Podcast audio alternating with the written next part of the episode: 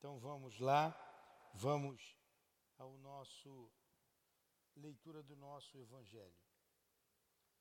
O Cristo consolador. Vinde a mim todos vós que estáis aflitos e eu vos aliviarei. Tomai sobre vós o meu jugo e aprendei de mim que sou manso e humilde de coração, e achareis repouso para as vossas almas. Meu jugo é suave e meu fardo é leve. Tá bom o som? Amado Mestre Jesus, mais uma vez nos reunimos em Teu nome para estudarmos a doutrina espírita.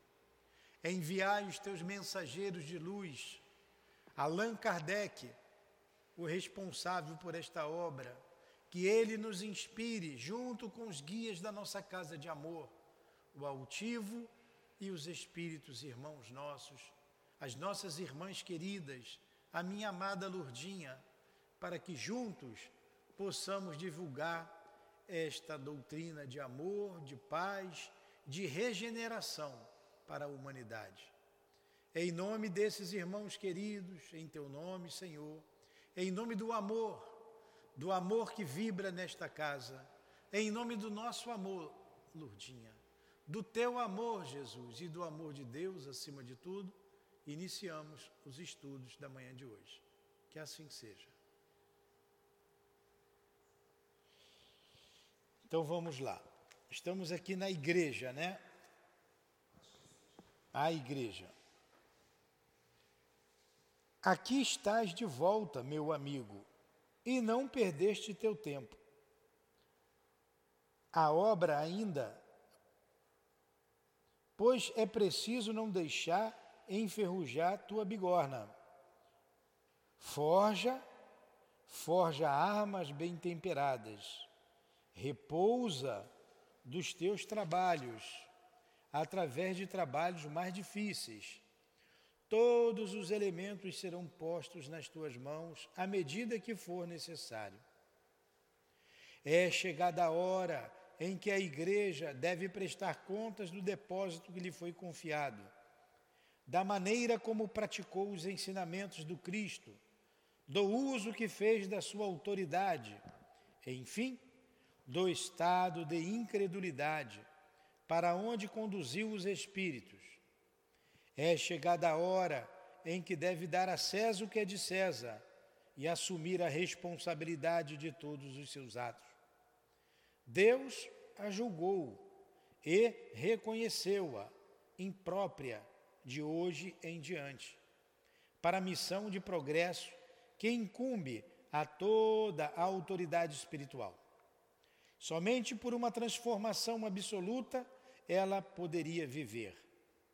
Mas ela se resignará a esta transformação?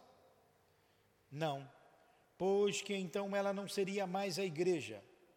Para assimilar a verdade e as descobertas da ciência, seria preciso renunciar aos dogmas que lhe servem de, fe, de fundamentos para voltar à prática rigorosa dos preceitos do Evangelho, ser-lhe-ia necessário renunciar ao poder, à dominação, trocar o fausto e a púrpura pela simplicidade e a humildade apostólicas. Ela está entre duas alternativas. Se ela se transforma, suicida-se. Se permanece estacionária, sucumbe sob as pressões do progresso. Caramba, botou a igreja ali em, em teste, né? Ih, agora já comecei. É. Caramba, que pancadão, hein? E você vê que isso é um processo. Isso aqui foi quando? Mil é uma carta recebida aqui, ó. Espírito de É. Ele só botou Espírito de É. 1863. Então é um processo.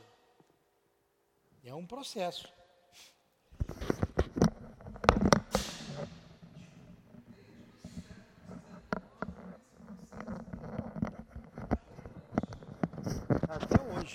Porque ela não assumiu ainda a lei da reencarnação.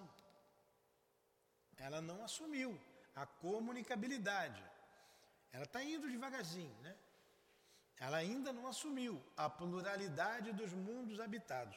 Quando assumir isso, ele diz aqui, ó. Se ela se transforma, suicida-se. Se permanece estacionária, sucumbe. E a gente está vendo que não leva mais ninguém a lugar nenhum. Infelizmente. Por fim, Roma se Roma já se mostra ansiosa e sabe-se na cidade eterna, através das revelações inegáveis que a, do, que a doutrina espírita é chamada a causar uma dor viva ao papado, porque prepara-se na Itália rigorosamente o cisma. Portanto, não é preciso se espantar com o encarniçamento com que o clero se lança no combate ao espiritismo. Ele a isto é impelido pelo instinto de conservação. Caramba, é impelido pelo instinto de conservação, como as igrejas protestantes. Né? Caem encarniçadamente em cima do espiritismo. Tende também a sucumbir. Ou suicida-se, renovando, não vai ser mais a igreja como ela é, ou se manter-se do jeito que está, ficará estacionária. Né? As expressões do progresso. Não tem como seguir com esse pensamento quadrado, antiquado, atrasado.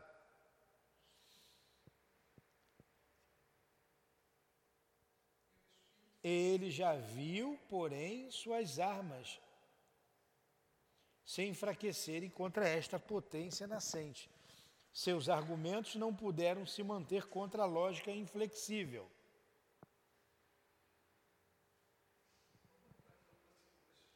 Sobra-lhe apenas o demônio.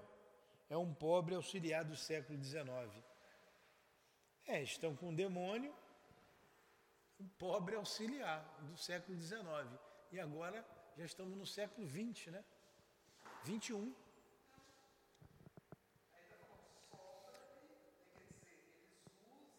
O demônio continua até hoje, olha o atraso, usando o demônio. E, e para convencer as pessoas através do medo. De resto, a luta está aberta entre a igreja e o progresso, mais do que entre ela e o espiritismo. É o progresso geral das ideias que ataca vivamente a todos os lados, de todos os lados e sob o qual sucumbirá, como tudo que não se coloca no seu nível. A marcha rápida das coisas deve fazer-vos pressentir que o desenlace não se fará esperar muito tempo. A própria igreja parece compelida fatalmente a precipitá-lo. Espírito de é. Caramba. E é uma verdade. Agora, como nós somos ansiosos, a gente acha que é tudo imediata. O Espírito está dizendo ali, ó, não vai demorar muito. E se não demorar muito para a gente, é amanhã, né? Já se passaram aí, ó, quase 200 anos. É um processo. O que são 200 anos para eles? Nada. Nada. Paris, 14 de outubro de 1863. Médium Senhor de A. Sobre o futuro de diferentes publicações. Vida de Jesus por Renan. Pergunta. Pergunta Erasto, ao espírito Erasto. Que efeito produzirá a vida de Jesus de Renan? Eu não sei quem é esse Renan. Você sabe quem é?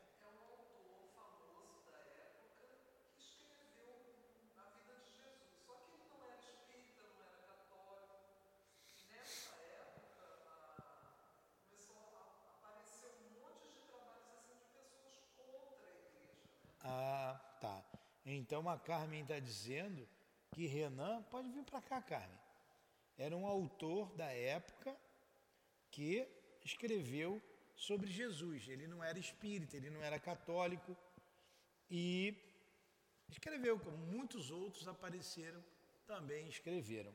Aí Kardec pergunta a Erasto, é, que efeito produzirá a vida de Jesus de Renan? Ele, ele responde, o efeito será imenso, a repercussão será grande no clero, porque este livro desmorona os próprios fundamentos do edifício, sob o qual ele se abriga há 18 séculos. Este livro não é irrepreensível, longe disso, porque é o reflexo de uma opinião exclusiva que se circunscreve ao, no círculo estreito da vida material. O senhor Renan, todavia, não é materialista, mas pertence a essa escola que se não nega o princípio espiritual. Também não lhe atribui qualquer papel efetivo direto na condução das coisas do mundo. Ele é desses cegos inteligentes que explicam a seu modo o que não podem ver, que não compreendendo o mecanismo da visão à distância, imaginam que só se pode conhecer uma coisa, tocando-a. Por isso reduziu o Cristo a proporções do homem, mais vulgar, negando-lhe todas as faculdades que são os atributos do espírito livre e independente da matéria. Então, o espírito de Erasto está mostrando, fazendo uma crítica. Ó, isso aí que ele está escrevendo realmente vai abalar a igreja. Mas é o ponto de vista dele. É a explicação dele. Ele não é materialista, mas também não tem essa visão que a doutrina espírita nos dá. E ele continua: todavia, ao lado de erros capitais, sobretudo no que se refere à espiritualidade, este livro contém observações muito justas, que até aqui tinham escapado aos comentadores, e que lhe dão um grande alcance de um certo ponto de vista. Seu autor pertence a essa legião de espíritos encarnados que se podem chamar de demolidores do velho mundo. Ele tem como missão nivelar o terreno sobre o qual será edificado um mundo novo, mais racional. Deus quis que um escritor, justamente conceituado junto aos homens, do ponto de vista do talento, viesse lançar a luz sobre certas questões obscuras e manchadas de preconceitos seculares, a fim de predispor os espíritos às novas crenças. Sem o suspeitar, o senhor Renan, Renan aplainou o caminho para o espiritismo. Paris, 30 de janeiro de 1866. Então você vê aí que esses, esses, esse autor era um homem inteligentíssimo. Então, apesar de alguns erros nos seus conceitos, ele abordou algumas verdades. E Deus permitiu que ele veio aplanar o caminho para a construção, aplanar o terreno para a construção do edifício novo, que é a doutrina espírita. A doutrina espírita, essa crença, será comum em todas as religiões. Todas falarão de reencarnação, comunicação, vida após a morte, mantendo a individualidade não vão mais falar de demônio, nem de inferno, porque isso não existe. Falará das, dos mundos habitados, enfim. Aí terão que aceitar os conceitos doutrinários, as verdades doutrinárias. Precursores da tempestade é um outro artigo. Precursores da tempestade. Vai, pode ler. Permitir. Eu estou sem microfone. Vai, ver o microfone verde para ela.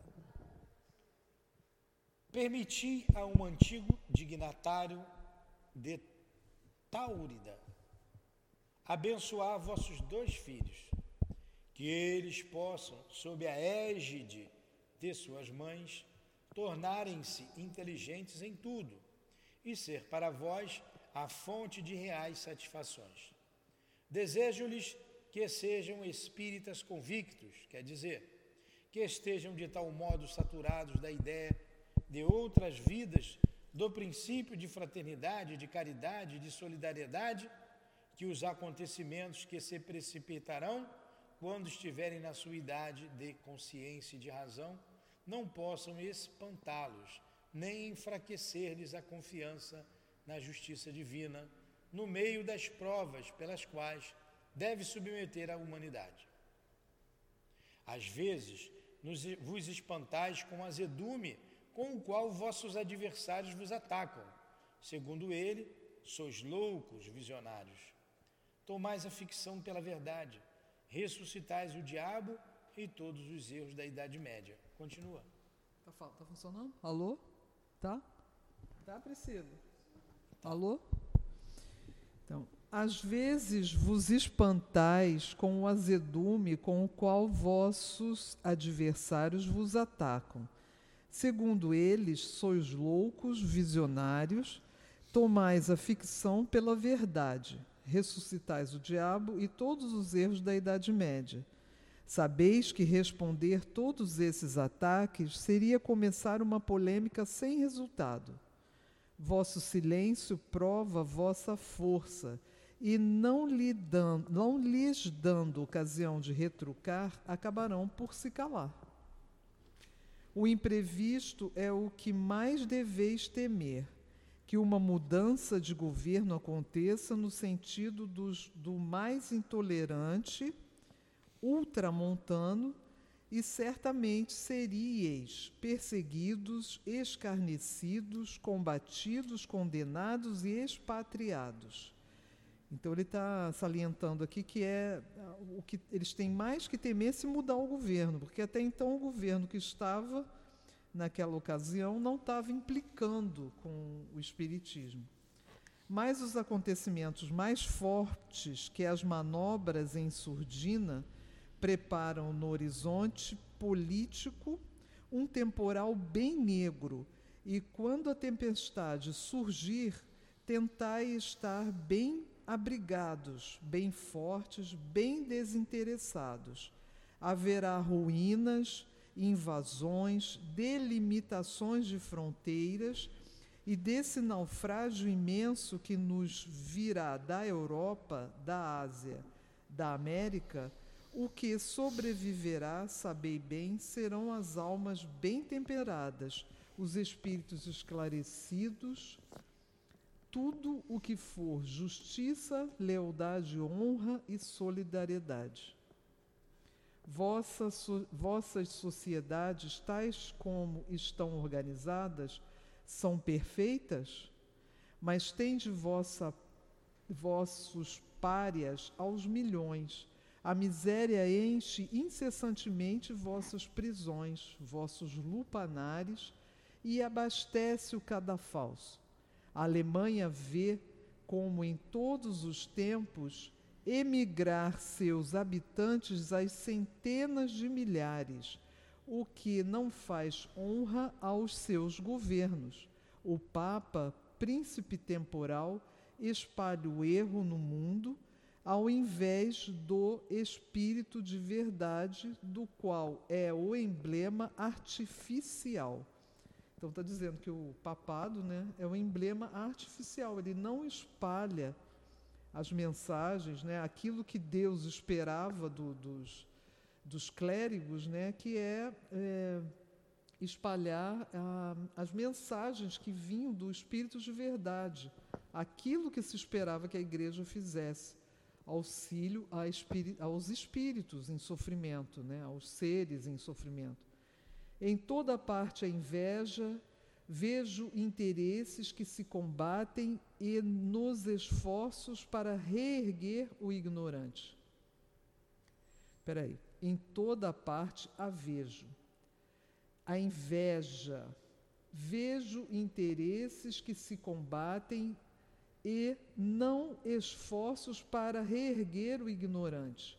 Os governos minados pelos princípios egoístas pensam em apoiarem-se na maré que sobe, e esta maré é a consciência humana que finalmente se insurge, após séculos de espera, contra a minoria que explora as forças vivas das nacionalidades nacionalidades que a Rússia possa não ter encontrado um escolho terrível, um cabo das tormentas nessa palavra.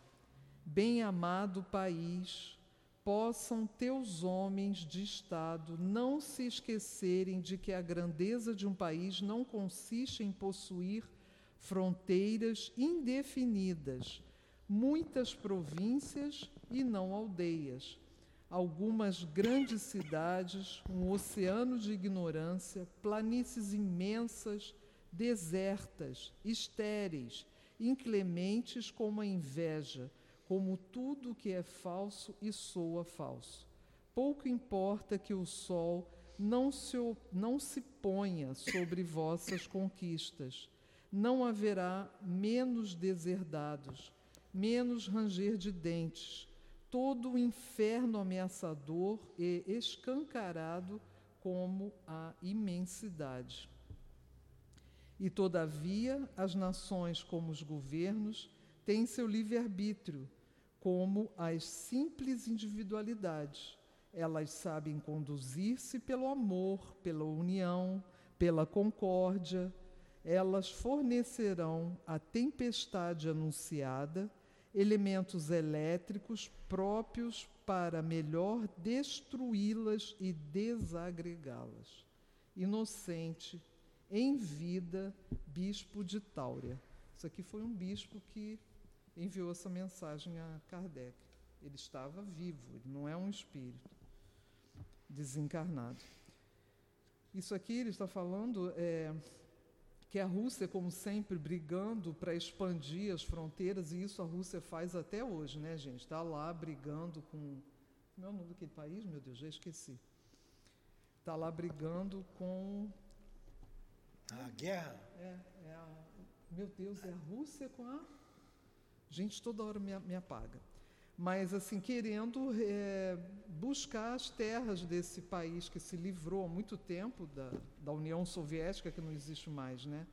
E desde essa época do, do, do século XIX, a Rússia vem sempre reclamando. E aqui nesse, nesse texto, ele fala de precursores de tempestade, é que a, a França estava próxima de uma guerra muito horrorosa com a Prússia na época. A Prússia era. Você está falando da guerra atual? A guerra, não, eu estou falando da guerra da época, de ah, 1870. Ah, pensei que fosse essa agora. Não, essa agora é, é a. Com a Ucrânia, né? Ucrânia, gente, me desculpa, a aula passada eu também esqueci. Então, hoje em dia, a Rússia está brigando com a Ucrânia querendo expandir território. A Rússia está sempre querendo se expandir. E como ele disse aqui, a Rússia tem imensos territórios, mas são territórios é, assim desérticos, porque são muito frios. Lá em cima na, na, na Rússia, né, tem, tem aquelas, aqueles territórios congelados, né, que não, não tem muito como sobreviver por lá. E Mas ele tem fica... gás e tem petróleo, né? Tem. tem é, o negócio é trabalhar lá, né? Eles colocam lá as pessoas presas por lá. E nessa época, aqui no século XIX, a França estava em vias de abrir uma guerra com a Prússia.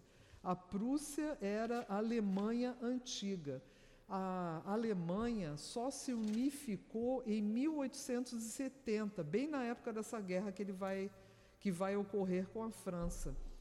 Todos esses povos ali da Europa, eles eram. É, grupos, principados, é, aldeias, eles tinham vários reis, vários príncipes, é, homens muito ricos, então eram feudos, né?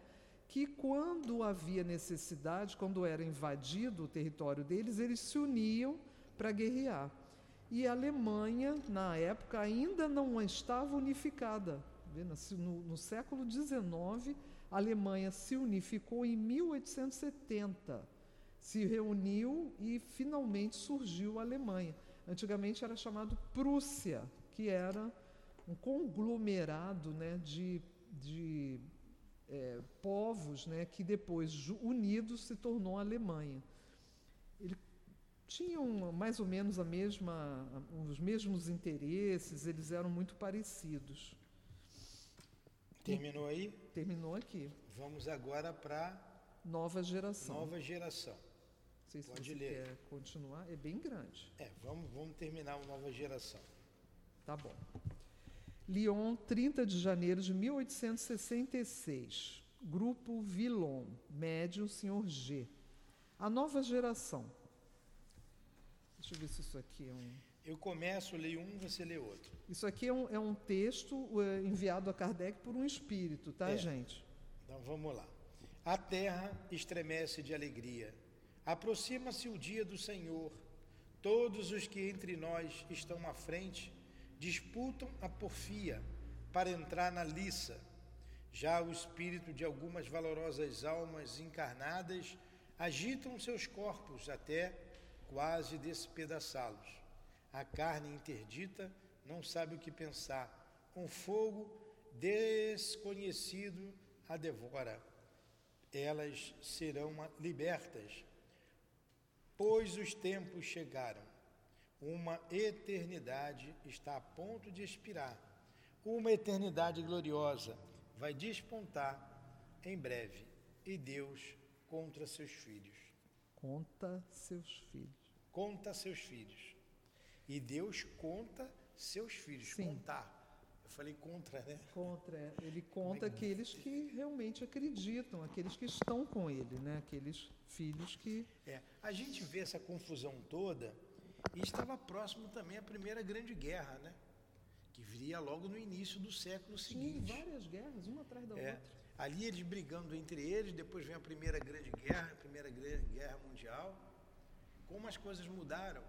Você vê a Segunda Grande Guerra, você vê agora, a gente está vivendo um momento dificílimo na humanidade. É no início desse século. É dificílimo, complicadíssimo.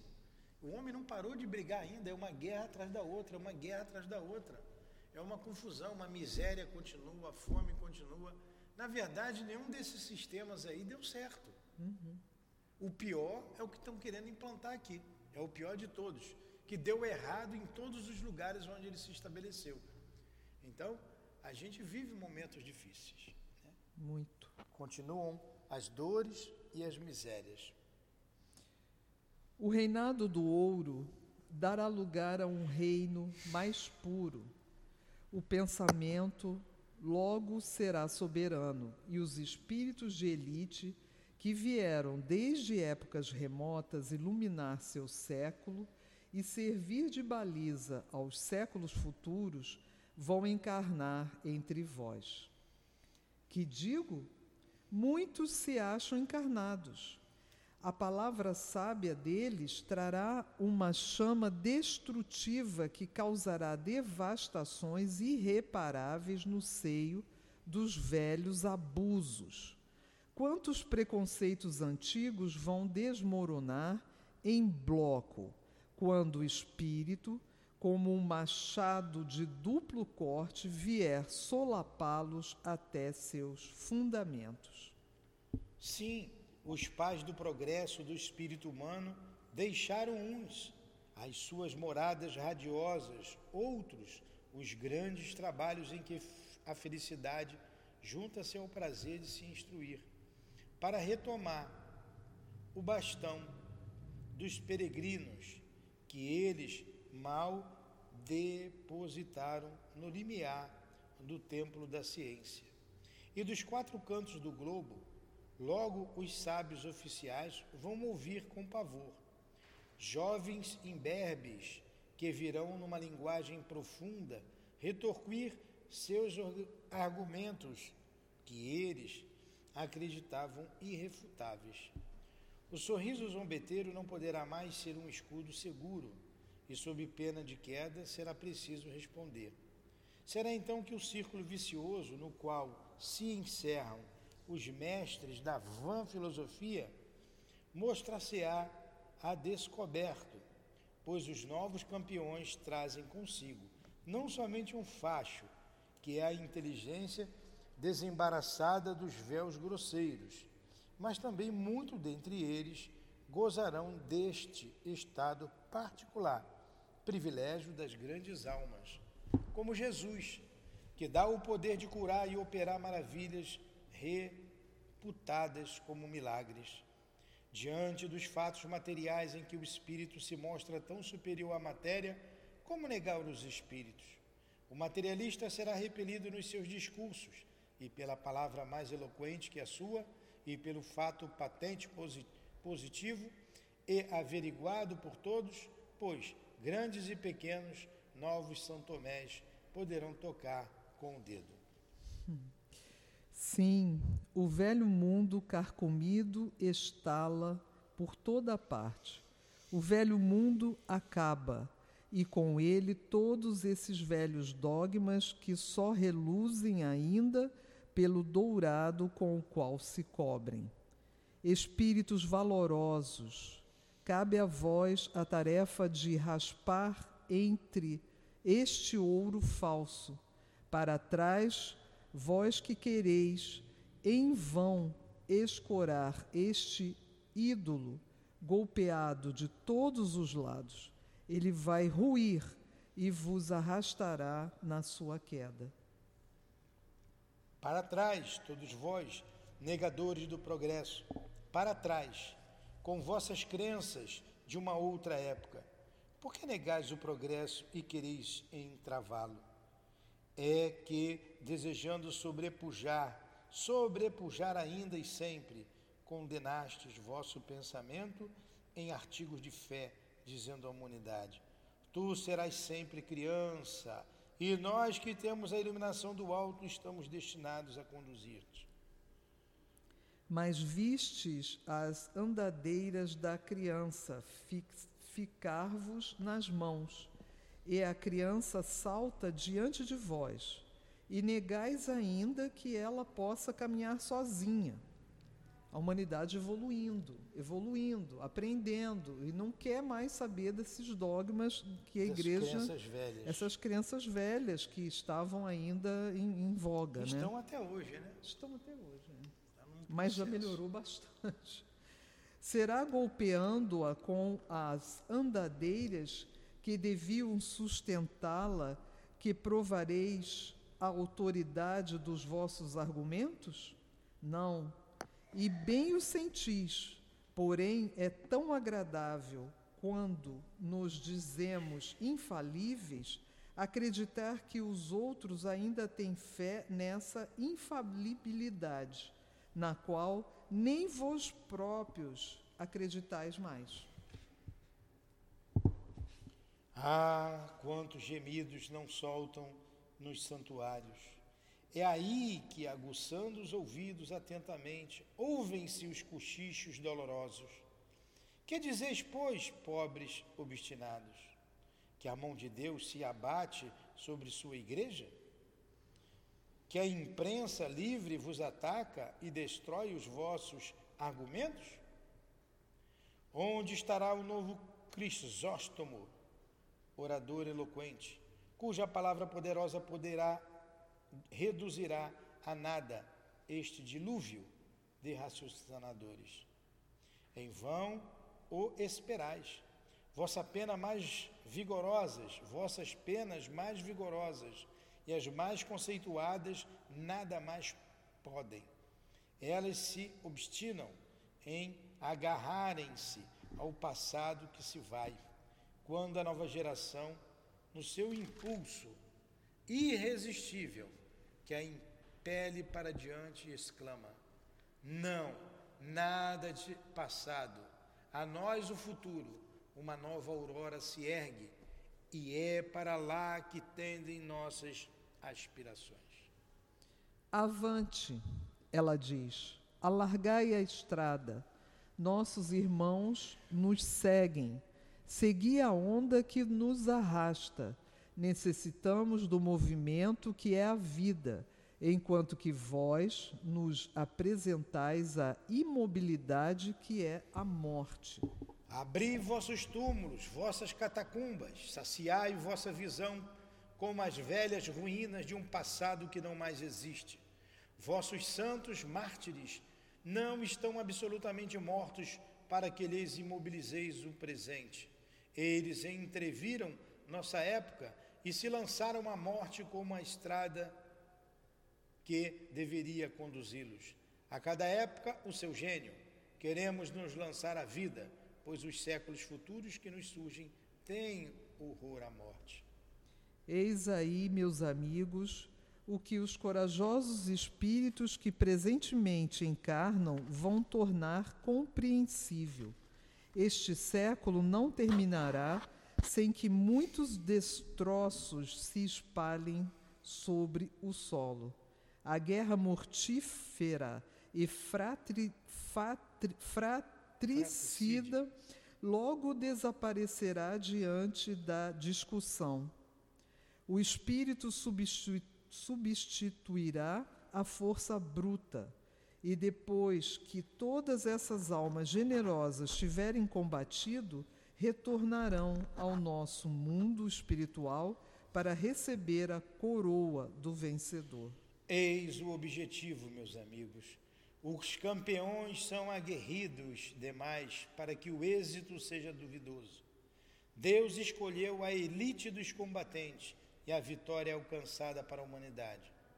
Alegrai-vos, pois, todos vós que aspirais à felicidade e que desejais que vossos irmãos dela participem como vós.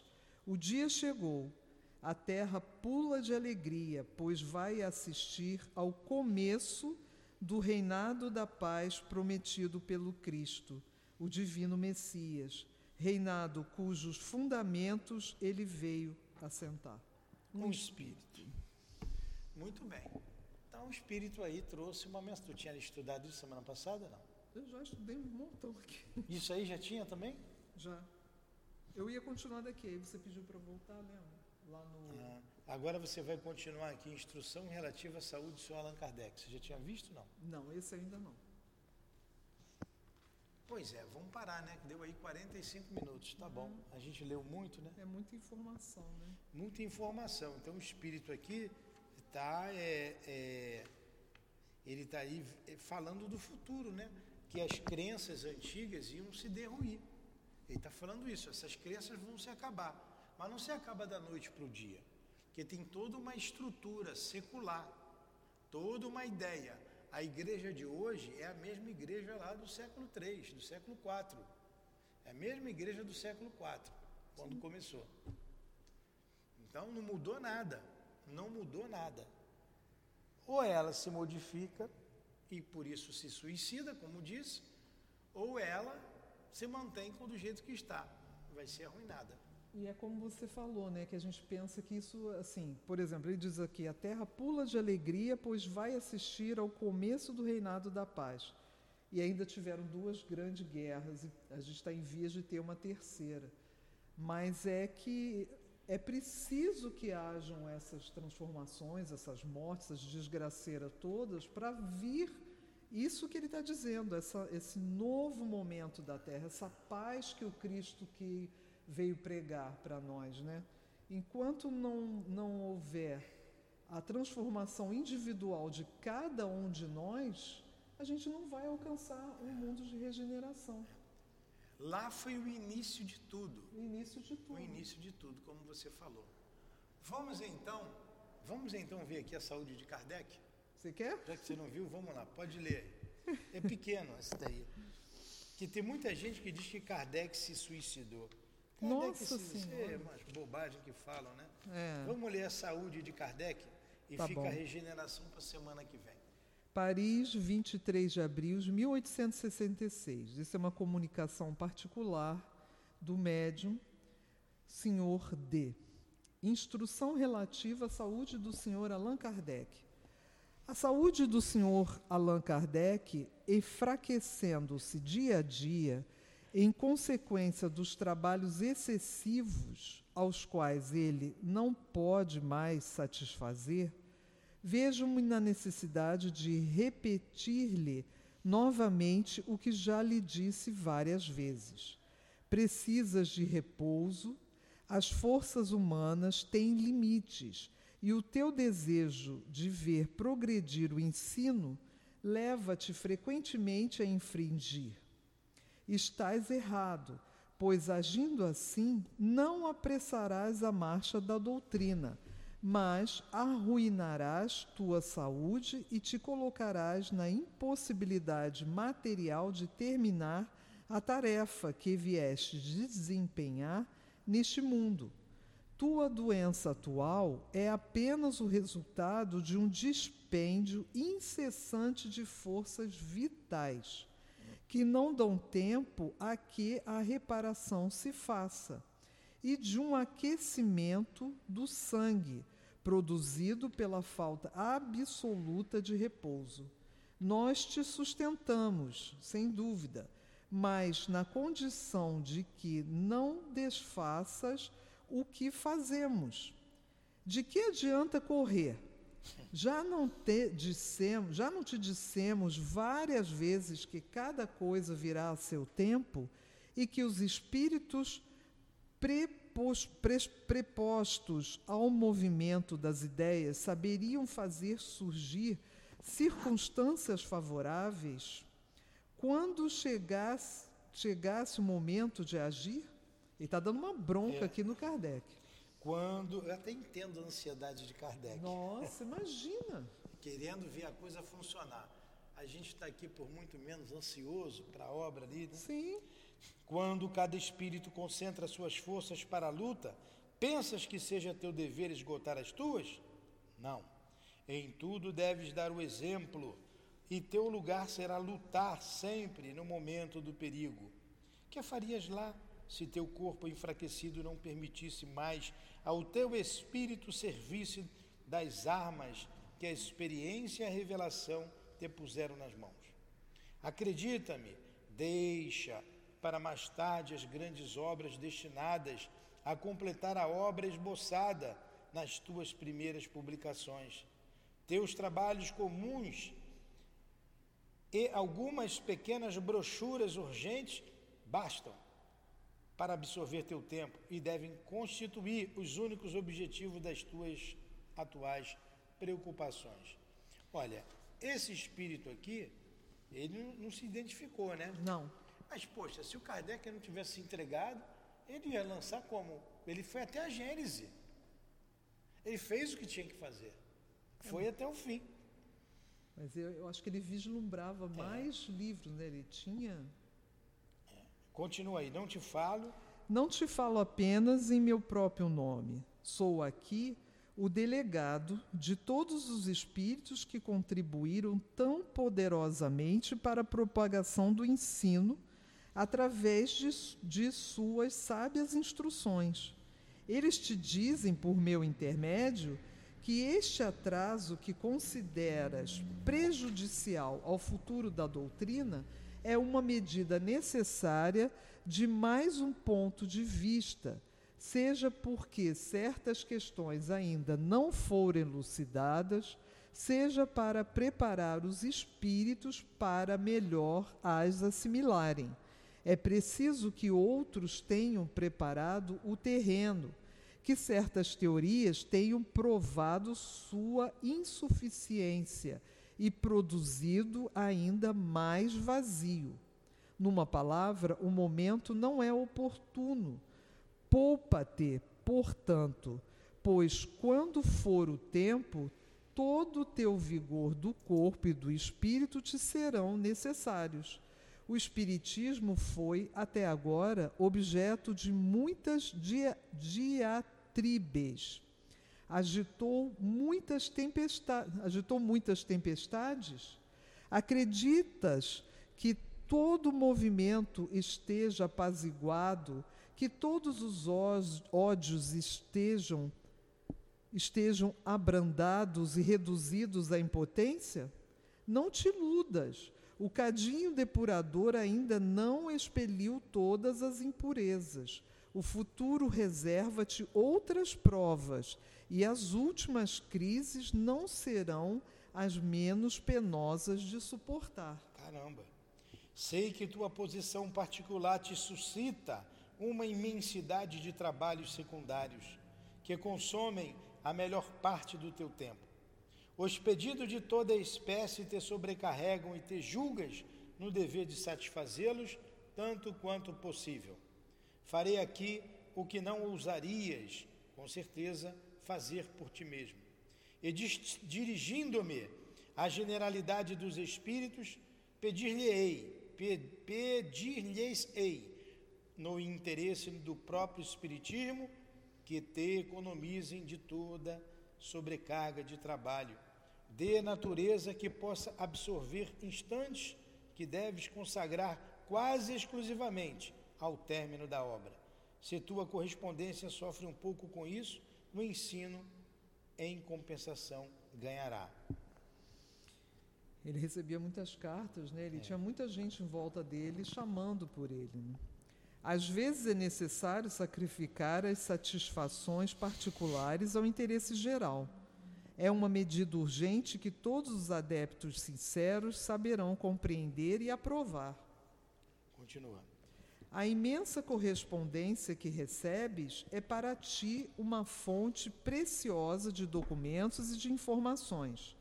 Ela te esclarece sobre a verdadeira marcha e os progressos reais da doutrina. É um termômetro imparcial.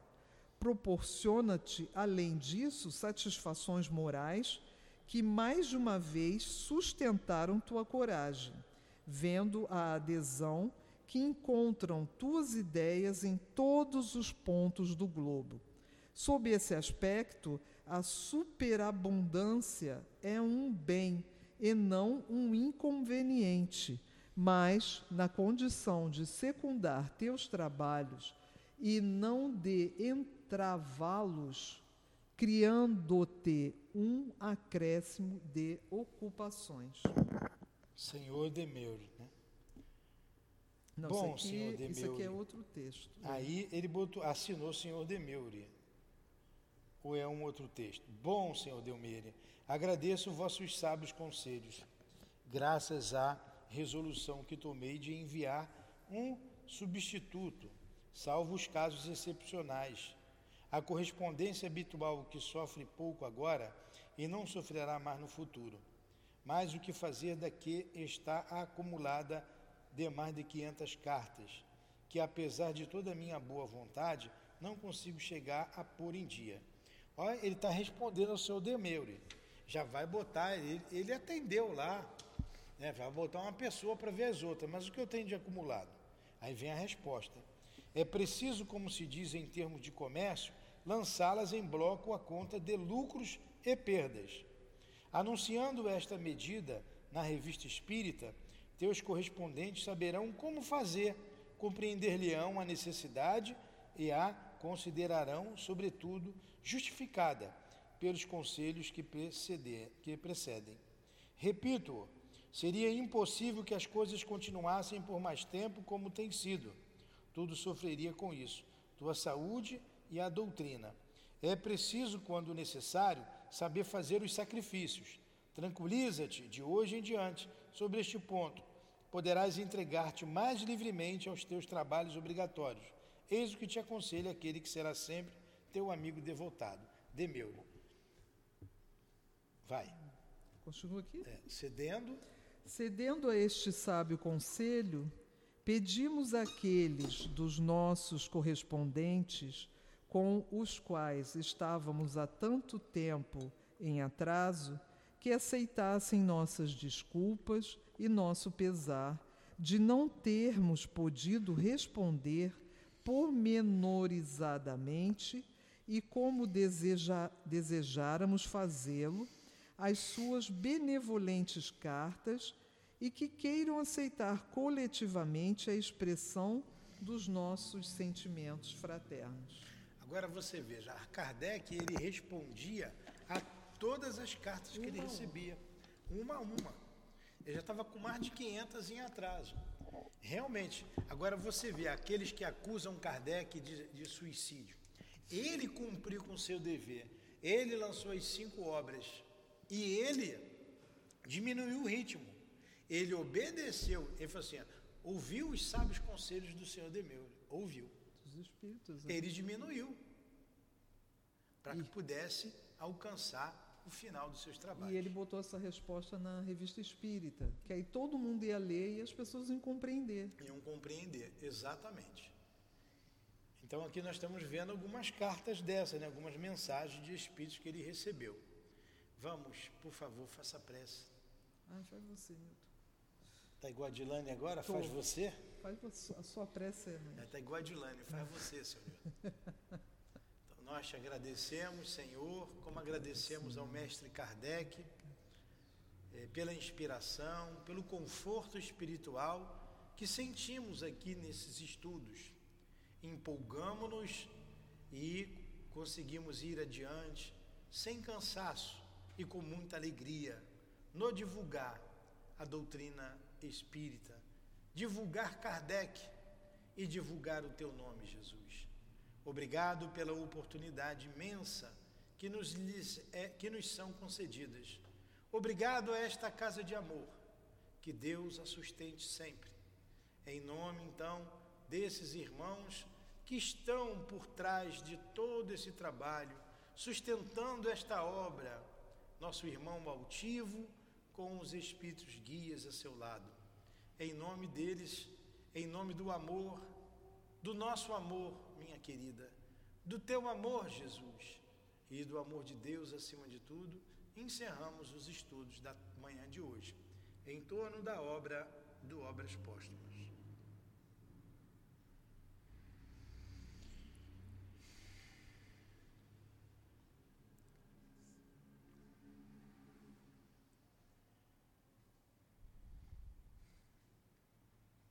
CEAP, Centro Espírita Altivo Panfiro. Uma casa de amor.